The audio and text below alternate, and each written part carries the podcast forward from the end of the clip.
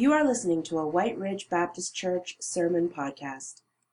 Today we're back into Joshua, and uh, I want to just recap a little bit of what we spoke of last week. Last week we identified the fact that we, we are, are going to be faced with enemies of our spiritual life in this world. And that just as the enemies of Israel, when they were trying to take the promised land in the land of Canaan, just as the enemies of Israel had king, Canaanite kings that formed alliances against them, so also I said last week, we have our enemies that form alliances against us. And uh, the, the three principal uh, enemies, which have been mentioned already in the service, have, are the world, the flesh, and the devil. I mean, the world is this context we live in that provides us with all the opportunity to sin if we're inclined that way, and we all are.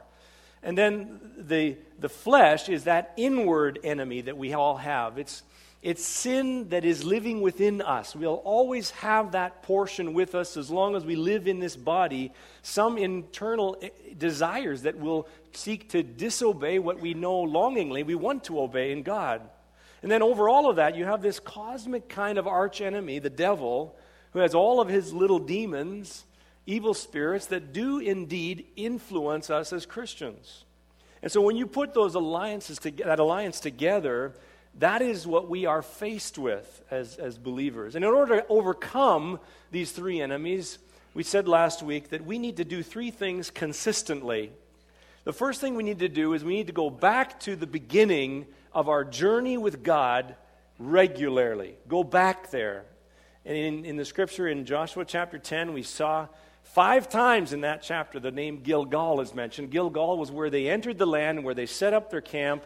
And for them, it meant going back to the beginning where God gave them a new life and said, No longer are you back there in the wandering. No longer are you slaves. You're a new person, a new tribe. I'm leading you into my promises. And that, for the Christian, is the cross. None of us ever come into a Christian experience, a walk with God without the cross. And God says if you're going to overcome your enemies, you got to go back to the cross time and time again. Meditate on what Jesus did for us there. Secondly, we need to receive what we are given. And this isn't just going back to the cross, this is kind of this ongoing grace upon grace that we receive from God in the journey. And it's incredible that God, in His mercy, is so personal about the, a portion of grace that He metes out for each one of us in our particular battles and needs. And so, for, for Israel, when we looked at it last week, it says in the scriptures that there's this kind of rhythm that goes through Joshua. The Lord gave, Joshua took. The Lord gave, Joshua took. The Lord gave that people or that city into the hands of Israel, Joshua took it. And so it's that picture of us in that rhythm of God leading us into victory, leading us into overcoming power, but us responding. So we talked last week about that gruesome picture in Joshua 10 where Joshua calls the commanders of his army to come out, and, and he has the five Amorite kings laid out there. And he has them put their feet on their necks and slaughter them. And we said last week that that's the picture of slaying sin, of of crucifying or killing sin. And, and, and this past week, I talked to various people about, about what does that look like. And, and it, it is difficult to explain because your arena of sin is not my arena of sin. But, but putting sin to death is something that, that have, we have to learn how to do it. And essentially, what it involves in all of our lives is cutting off every life source that is going to feed and give that sin life in your life. So, in other words, if, if your inclination is to sin with your tongue, and you have gossip or slander, you fall into that, or bad language, or something that's not edifying and building up. Well, you can do something about that. You can slay that sin by telling someone by naming it. Just name it. Name it to your closest friends and say, I have this problem, and I want your help on overcoming it. And to give them permission to speak to you about that or to confront you. Maybe you need to take a look at all the, the screen time that you get, and you say, Well, I, I have a problem with looking at things I shouldn't look at or something. There's filters for that, there's software. Make the choice of, of not allowing life into that sin. cut off whatever it is that is going to be allowed into feeding that desire or that temptation. And uh, memorize scripture that is, is akin to that area. I've, I mean, it's not uncommon in our house to see scriptures on mirrors or on, on the door before you leave your bedroom or, or you know, in, on the fridge. Memorize the scriptures that pertain to the things that you want to keep on your mind so you're fit for battle that day. And uh, uh, there's so many things. I think it begins with naming it, it begins with then sharing it with someone that's going to help you be accountable, and beginning to then look at that sin and saying, What is giving it life? How can I cut off the life source of that sin? How, that's how I slay it. And sometimes it's not a one time act, it's this constant discipline of doing that. And then finally, we said that to overcome our enemies in, in this way spiritually, it means resting in what God has done. Says in the scriptures that the land had rest from war. And that picture for us is, is Jesus Christ. The first picture we described, where we go back to our reference point, is the cross. And we see Jesus on the cross. We understand what he did for us, and we, we are, are in him in that way. It's our reference point, dying to self. The second, though, one is Jesus not on the cross, but seated with Christ in the heavenlies. That's a resting position. So when the scriptures say the land had rest from war, in corresponding fashion, I say, i am in rest now in my faith because Jesus has won the victory and is now seated at the right hand of the Father. And the Bible says that we are seated with Christ in the heavenlies, resting. Right now, all of you are resting except Wayne, he's standing. You're resting because you're seated. Seating is a resting position. Christ is seated in the heavenlies. We are seated with him in Christ, and we're resting. Now you're saying, well, that doesn't feel like my Christian life. I'm wrestling, not resting. And that's the point is that it's an apparent contradiction, but it's not a contradiction just because you and I can't understand it. You see, the, the difference is that that the, the victories that we are, are looking toward in overcoming sin, we're, we're fighting for or from victory, not for victory. You see, the resting idea is that we're fighting from the victory that God has given us, not for the victory that we think we need to earn in our own strength. Just as Israel, by the time we reach the end of chapter 11 in Joshua, they have already pretty much dominated the land of Canaan. And yet there were pockets of resistance everywhere that they had to yet fight and wrestle with. That's the picture of us. We are resting in Christ, but it doesn't mean we're not wrestling against sin and all the principalities that line up against us. Well, this morning, as we continue, we're going to be looking at uh, moving on to maturity matters. And uh, we have this privilege this morning of looking at one of the characters of the Bible that I am very fond of. And uh, he, his life would be described by a guy like Eugene Peterson today as a life that is lived as a long obedience in the same direction. And that's what we're all looking for, whether you're young this morning or older. We're all looking for a long obedience in the same direction. That sustained obedience that develops maturity and backbone and, and faith strength. That's what we're looking for. And so, Paul, in talking about this, talks about the fight, the race that we're running, the fight that we're fighting, and so on. And uh, this morning, as we, we think about this scripture, I want to think about the faith journey not as a sprint, but as a marathon. Know, we'd like to think that we're in a sprint, but we're really in a marathon. And let's think about that metaphor even this morning as well. Now, turn to book of Joshua, chapter 14. And as you're turning to it, let me just take a little sideline. It's going to be not just a little one, it might take three or four minutes. But as you're looking up Joshua 14, let me just tell you about another chapter in the Bible, Hebrews chapter 11. And Hebrews chapter 11, I'm sure many of you already know what it's about. It's that, it's that faith hall of fame. It's that place where the writer goes through all the list of these Old Testament saints that are incredible. You know? And, and the thing that's amazing is that he gets to a point where he realizes there's no way I'm going to finish this. And so he says in Hebrews chapter 11 and verse 32, What more shall I say? I do not have time. Of course, he didn't wasn't have time, but he, he, didn't have space. I'm sure his parchment was running out, you know, and and uh, so he didn't have space. He didn't have time because there are so many more in the Old Testament. And you know what? One of the things that there's so many more that should be in Hebrews 11 that aren't there. And guess who's not there? Joshua and Caleb.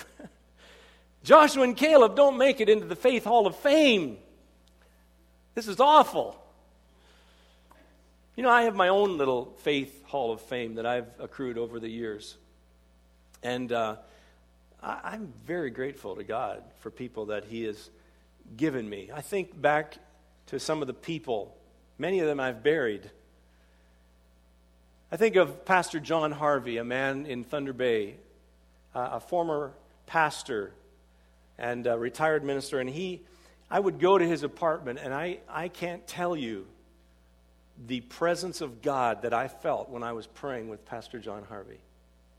Just incredible presence of God I would feel in that room. I didn't want to leave that time of prayer. I thank God for that. I think of another person in my Faith Hall of Fame is an old Jamaican woman by the name of Ethel Bryan. And when I think about Ethel Bryan, I, I think about how many difficulties she went through. I mean, she would tell me stories that would make me think, how did you get through that? And yet they weren't kind of this poor me kind of stories. They were, isn't God good kind of stories. And then there was a woman by the name of Helen Clammy. Helen Clammy had debilitating arthritis, just awful pain. Hardly could go out of her apartment. And, and she had lists, she had papers of people she's praying for.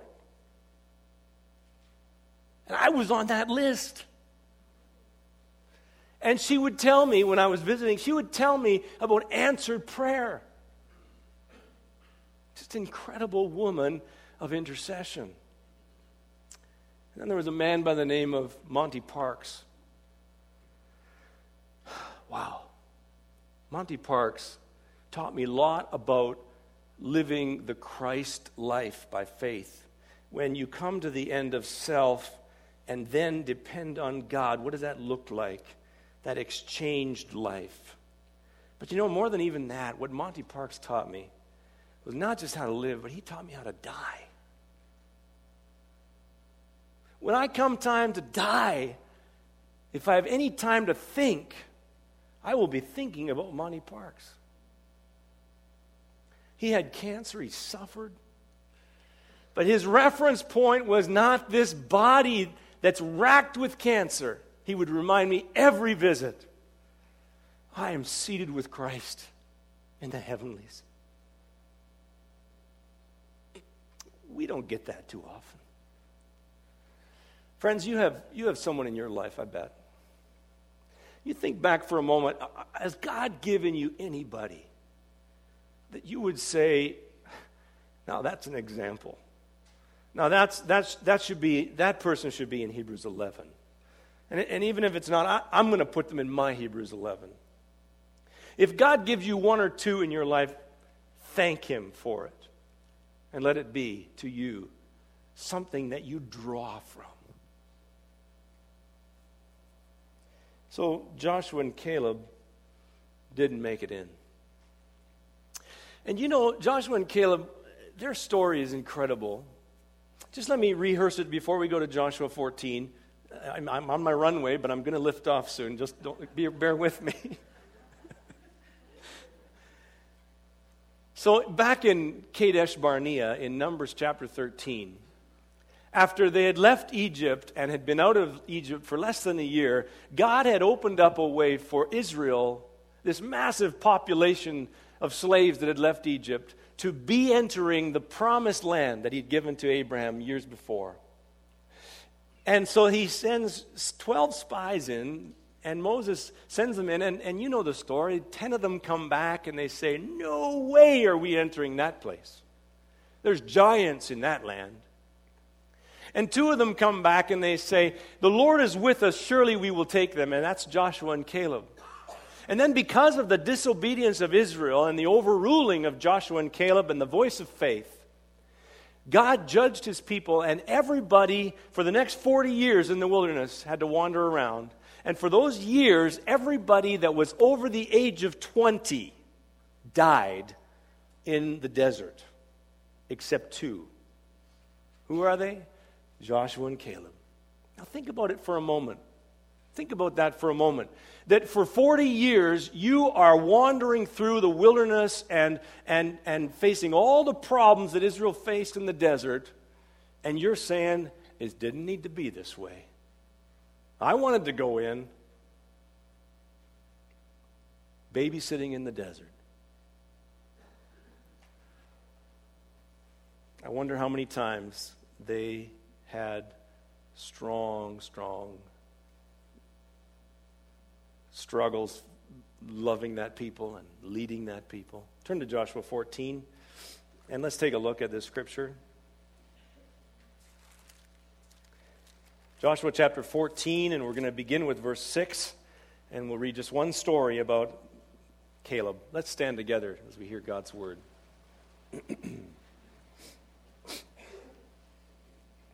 now the men of Judah approached Joshua at Gilgal, and Caleb, son of Jephunneh the Kenizzite, said to him, You know what the Lord said to Moses, the man of God, at Kadesh Barnea about you and me. I was 40 years old when Moses, the servant of the Lord, sent me from Kadesh Barnea to explore the land, and I brought him back a report according to my convictions. But my brothers who went up with me made the hearts of the people melt with fear. I, however, followed the Lord my God with all my heart, wholeheartedly. So on that day, Moses swore to me, The land on which your feet have walked will be your inheritance, and that of your children forever, because you have followed the Lord my God wholeheartedly. Now then, just as the Lord promised, he has kept me alive for 45 years since the time he said this to Moses, while Israel moved about in the desert. So here I am today, 85 years old. I am still as strong today as the day Moses sent, the, sent me out. I'm just as vigorous to go out to battle now as I was then. Now give me this hill country that the Lord promised me that, that, that day. You yourself heard then that the Anakites were there and their cities were large and fortified. But the Lord helping me, I will drive them out just as he said. And then Joshua blessed Caleb, son of Jephunneh and gave him Hebron as his inheritance. So Hebron has belonged to Caleb, son of Jephunneh the Kenizzite, ever since because he followed the Lord, the God of Israel, wholeheartedly. Hebron used to be called Kiriath Arba, after Arba, who was the greatest man among the Anakites. And then the land had rest from war. You may be seated. God bless you. You may notice from the sermon title in the yellow sheet inside your bulletin, the sermon outline, that the sermon title comes directly from the words of Joshua in chapter 14, verse 12. Give me this mountain, one of the translations says. That's what he said. Give me this mountain. Now, some of you might actually think of something else when you hear that terminology. You might recognize it as the title of the autobiography of the missionary Helen Roseveare, who served in the Congo in Africa during the 1950s, 60s, and part of the 70s. Give me this mountain. Give me that, my mountain. Or, no, sorry, give me this mountain. And uh, it's an incredible story of how God led her. She has a sequel to it as well, and it's called God Gave Us the Valley. And uh, so there's these two parts to her autobiography, an amazing woman of faith. And according to my research so far, uh, she's still alive. She still travels around. She still talks and shares her faith and, and, and uh, at different conferences and so on. And not too long ago, she was asked in a conference, she was asked during the Q&A time uh, to ask her about what was the, some of the most difficult times of suffering in her missionary career. And she immediately referenced back to a time in what was called the Simba Uprising in the Congo. And the Simba Uprising was awful. Uh, not only nationals being killed, but, but uh, foreigners as well. And she said it was awful because she was raped twice during that time. She writes this, or she said this at that conference Government soldiers came to my bungalow. They ransacked it, grabbed me. I was beaten and kicked, losing my back teeth from the boot of a rebel soldier. They broke my glasses. I could not see to protect myself from the next blow. Then, one at a time, two army officers took me to my own bedroom and raped me. They then, dragged me out into a clearing. They tied me to a tree and they stood around laughing at me. And while I was there, beaten and humiliated, violated, and ridiculed, someone discovered in the bungalow the only existing handwritten manuscript of a book I had been writing about God's work in the Congo over an 11 year period. 11 years written. They brought it out, put it on the ground in front of me, and they burned it. And as I watched the book go up in smoke, through clenched teeth, I said to myself, Is it worth it? Is it worth it? Eleven years of my life poured out in selfless service for the African people, and now this? And the minute that I said this, God's Holy Spirit settled over me, that terrible scene, and God began to speak to me. And this is what He said He said, Helen, my daughter Helen, you're asking the wrong question. The question is not, is it worth it? The question is, am I worthy? Am I the Lord Jesus who gave his life for you, worthy for you to make this kind of sacrifice for me? And God broke my heart. And I looked up, and you can picture this. She's raped and violated. She's tied to a tree, and it says she, she looked up to the heavens and she said this Oh Lord Jesus, yes, it is worth it because thou art worthy. Thou art worthy. Friends, I wonder how many times Joshua and Caleb, in those 40 years of wandering, going through all the difficulties, said, Is this worth it? Maybe some of you have actually said that too. Is this worth it? Today, I think, as we open up God's Word, we see what made it worth it and how Joshua and Caleb were able to continue on. The outline for this morning's message is found in that yellow insert. And you'll notice from the introduction, I have three things to say. I'm only going to say two of them.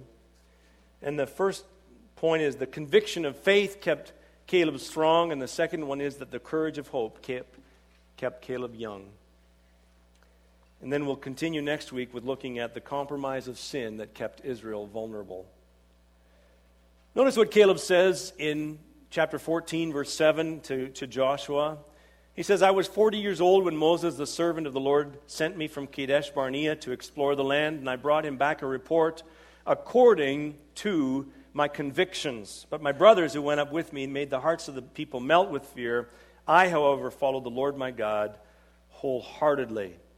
You know, that word wholeheartedly in the NIV is reserved for Joshua and Caleb. Seven times it's used of Joshua and Caleb in Numbers, Deuteronomy, and in Joshua. And it's this idea of a word that, that means to follow wholly after the Lord, W H O L L Y. And it means this, this idea of not just kind of running a race, but running all out in the race. It's, it's described of someone who's, who's not leaving anything else behind, but laying it all out on the line. Anybody can start a race, but to finish a race and to finish it well, that, that requires this word wholeheartedly. And Joshua and Caleb are described as wholehearted followers. They lived by their convictions. That's what it says Caleb says, I brought him back a report according to my convictions. As soon as we enter into this word convictions, we have to start talking about what I'd like to describe this morning as reference points. Where do your convictions that you live by come from? Where do they come from? How are convictions formed? And how do they continue to sustain you? There must have been tremendous pressure upon Joshua and Caleb to just succumb to the other 10, to just give in, to just give a, a unanimous report. Yeah, we shouldn't take the land. It must have been a tremendous pressure. How do we how do we do when the voices around us are obsessed with the giants that they see and the fears that they feel? How do you and I do when we're the lonely voice of Caleb amidst many voices that are saying, look out for the giants, look out for yourself, look out for the fears, and so on?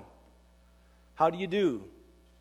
Are your convictions formed by faith in the living God, by a reference point outside of you, or is yourself your reference point?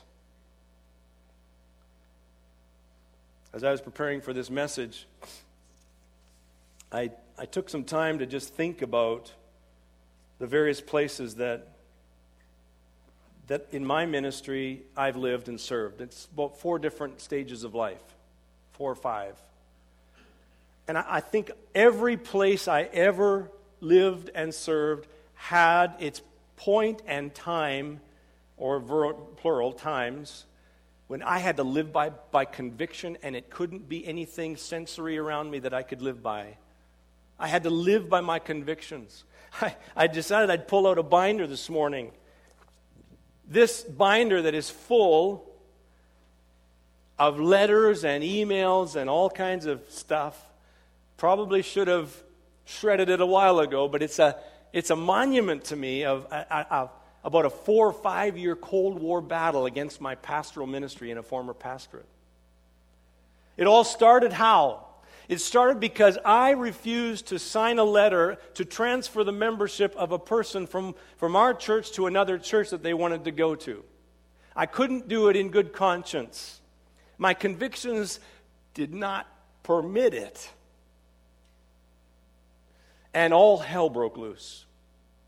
And it's a hard and long story to tell you about, but basically, within a few months, I was hauled on the carpet, not just in my local church. I was called to go to Toronto to defend my credentials as an ordained pastor of that Baptist denomination.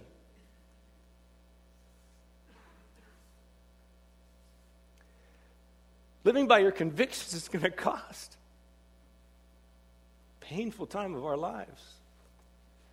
God brought us through. I stayed in that church. God was good.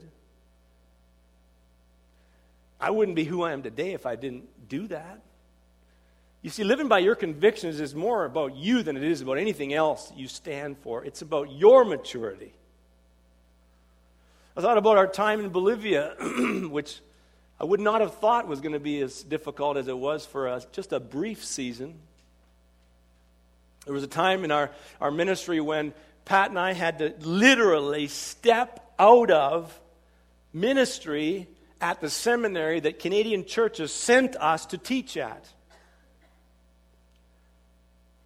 I remember making the phone call to colleagues and telling them in our conscience we cannot continue teaching in the seminary. I remember writing that letter to our head office in Toronto and saying this is the decision we've made. And what, what a grateful thing to, to receive support in that. But it was about a moral issue that I could not swallow. We could not just. I had gone to a. I had gone to this person. I had pleaded with him to step back, to get counsel, to have help. It said didn't want to do that, and it, it just felt like we had no recourse but to step back and say, we're not going to be involved this, this semester in the seminary. What did that do? Well, that just provoked the thing. It brought it out. It, it made it get dealt with. That's not something a missionary wants to do. You're supposed to be on their property, on their turf, in their land, under their rules. And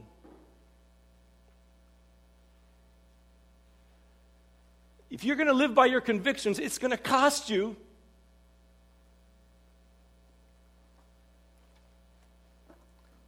But oh, what, a, what an incredible blessing God brings about. I can tell you that. You see, convictions are the backbone of your discipleship. If you're maturing, you have to have convictions or you're not going to mature. It's the backbone of your discipleship. It's what makes you not be the infant that's tossed here and there and blown by every wind of doctrine and teaching and so on. It's the backbone of what makes you who you are as you grow. And it's not just about you, it's about all the eyes that are looking at you in that moment of crisis. What's he going to do? Have you ever been up against these things? Have you ever been up against the kinds of times when you're supposed to be the voice of Caleb? And maybe you just caved. I've done that too. I want to tell you, I, don't want, I want to encourage you this morning. Just learn from it. Because God is making you into a Caleb too. God's making you into a woman or a man of faith that is going to be an incredible encouragement to somebody else. The conviction of faith kept Caleb strong. The courage of hope, secondly, kept Caleb young. And as we look at verse 10 in Joshua 14, we see that Caleb is 85 years old, and yet, as an older man, he still had the hope of living in the land that Moses promised him. The hope made him courageous. The hope gave him energy and strength and hope and, and, and made, him, made him think that that's possible. It, it gave him that courage he needed. 40 years of wandering in the desert had not taken his spirit away. God was bigger than those giants, and he was going to prove it one day. It's like Martin Luther said when God's on your side, one is a majority. And Josh or Caleb believed God was on their side. I heard the story recently about Adoniram Judson, the missionary to Burma many years ago, in what's now called Myanmar. And he, he was there, and for 12 years, he didn't have anybody come to Christ. First 12 years of his ministry in Burma, dark country at that time, nobody's coming to Christ. The mission board that sent him, they wrote him a very diplomatic letter suggesting that maybe it's time to come home. And at the end of the letter, they, they proposed the idea what really are the prospects in Burma? And I love the way he responds. He responds in a letter back to the mission board, and he said, The future is as bright as the promises of God. the future is as bright as the promises of God. Caleb was relying on the promises of God for 40 years. When we see him in, in Canaan, he's still relying on the promises of God. And so he goes up to face the giants, the Anakites. Hudson Taylor writes this he says, How many Christians estimate difficulties in light of their own resources and thus attempt little and often fail in the little that they attempt? All of God's giants have been weak men and women who did great things for God because they reckoned on God being with them. And so you see, the answer to Caleb's confidence and hope was not in himself he was not his own reference point. The tribe of Judah didn't have a better army than any other tribe. They didn't have better warriors and so on. They were just like anybody else. Caleb's confidence comes from a reference point greater than himself. And in fact, if you go back to Numbers chapter 13, you'll find that when we see the two reports come back, what is the difference between the 10 that brought their report back? What was their reference point? You know what they say? Numbers 13 33. They say we seemed like grasshoppers in our own eyes. So, what's their reference point? Themselves. We seemed like grasshoppers. Joshua and Caleb come back, and what do they say? Chapter 14 of Numbers, verse 8, they said, If the Lord is pleased with us, He's going to lead us in. You see, if, if you're your own reference point, there's always going to be some giant to make you afraid. There's always going to be something that's going to cause you fear. But if God is your reference point, not even those things will matter. If you're flying, flying high in an airplane at 10,000 feet above the earth, the most important issue does not have to do with the condition of each passenger on the plane. What does it have to do with? At 10,000 feet, are you worried about mostly the condition of the plane, or is there something else that you should worry about? It's the condition of the passengers don't. It's the condition of the plane that matters. Someone came to me between the services and said, "I think the pilot's more important." I said, "I'll go along with that." See, it doesn't matter. The condition of each passenger really but the plane better be doing okay, and the pilot, because if, if, if they aren't doing okay, then passengers are going to go down with it, eh? See, the, the questions we ask are, how am I doing with this? This is really a big thing I'm facing. How am I doing with this? It's, it's really, it's not so much that that you should be asking. It's saying, how's God doing with this? Is this God's leading? Is it His will? Is this something He's doing? Is He in control? Is He going to be leading? I think about White Ridge Church right now and, and, our, and this McGilvery property and the steps that we're taking towards building a new facility. You know, this, this Tuesday evening, when we gather at the boardroom and the board of our church gets together, and, and David Wynn, the moderator, goes around the table and talks with us about these very things, he's not going around the table and saying, What do you think? What do you think? What do you think? Because it doesn't matter what the board thinks. What matters is what does God think? Because I don't want to set one foot on that land if God is not leading the charge in the vision that God has for this church, for this community, for this world. If that's not about that, then we don't want to go. And if it is about that, then I want to say, let's get going. It is that simple, folks. It is. Where's our reference point? Caleb's reference point was the Lord. And in chapter 14, verse 12, he says about the, the Anakites, the Lord helping me, I will drive them out just as God said. And in verse 13, Joshua gives them the city of Hebron. And Hebron is the, a city that in Hebrew means communion. And I like to think that that communion was, was Caleb thinking that him and God are together in this thing, that communion. And then notice chapter 15, verse 14. What does it say? From Hebron, Caleb drove out the three Anakites, and then he marched up to the city of Debir. I love it. He drives out those giants. Now, there's still more. There's others. We'll find them in, in uh, Judges, and we'll see them in 1 Samuel. Sam, uh, Sam, Samson came up against them, the Philistines. David came up against them, Goliath. But, but Caleb's taking possession of his possessions. Wouldn't it be nice if the history of Israel was just like Caleb? But that's not exactly what we read. Next week, and we get together, we're going to talk about more of this. And you'll notice in chapter 18, verse 2, when the tribes come back together after having been deployed to take their territory, seven of the 12 tribes haven't even started at Shiloh. And so God says through Joshua, What are you waiting for?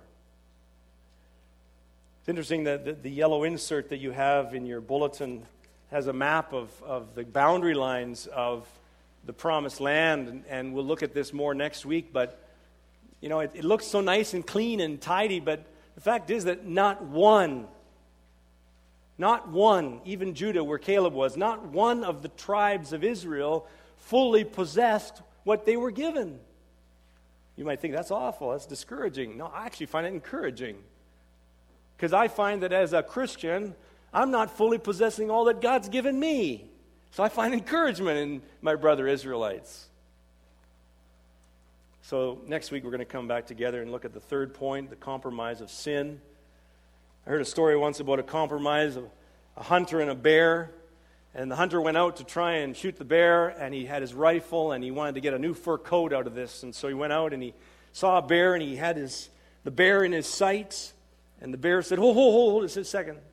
And so the, the hunter lowered his, his rifle and said, Could we not talk about this and maybe come to a compromise where we both get what we want? And so he invited him back to his den, and the hunter went back to his den and followed followed him in. And a few minutes later, the bear uh, came out of the den and he was picking his teeth. And the bear announced that they had come to a compromise. He had his dinner that he wanted, and the hunter had his fur coat. Isn't that a great way to end a sermon? Point, the point is that compromises are never good. We, we lose in compromises. So next week we're going to talk a little bit about that. I'm going to I'm to end our service in a little bit of a different way. I ask the worship team to come. And um, this morning, as we've talked about the wonderful examples that we see in men like Caleb and Joshua. I'm going to ask that we take some time to pray for some of the older people in our church family. I, I want to say to you, if you're older, in other words, I'll, I'll define older the way that we define college and careers, you know, 18 and whatever. Similarly, you know, the, the older folks, if you're on that side of more is a, behind you than ahead of you. I don't know. If, that, if that's you, I'm, I'm honestly asking you, stand right now. Please do this. Don't, don't be slow. Come on, Bob. Don't. Come on. Wendy, I'm sorry, but you're there, okay? Okay, brothers and sisters, yes, there's, there's various ones here, okay? Now I'm going to ask everybody else to stand and just put your hand on their shoulder, okay? If you're close enough, everybody that has stood, put your hand on their shoulder. And let's just have a word of prayer for these wonderful folks. Let's pray. Well, Father God, we thank you so much for those that are advanced in years among us. Lord, we need them because they have stories to tell that would encourage our faith if we were to hear them. Lord, they have lived longer and journeyed longer with you. And they have seen your faithfulness, even as Joshua and Caleb did. And Father, I pray that we would learn from them and not muzzle their voices, but hear their voices and follow many of their examples.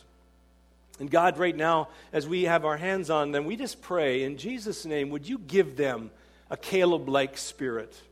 Would you give them the wholeheartedness to press on and to follow you and to lay it out wholeheartedly for you? Because many eyes are watching them, oh God. Our eyes are watching them. We need them to finish well. It matters to us that they finish well, oh God. So give them the grace. And Lord, all of us, may we be on that trajectory of being the Calebs and the Joshuas for this and future generations. We ask it in Jesus' name. Amen.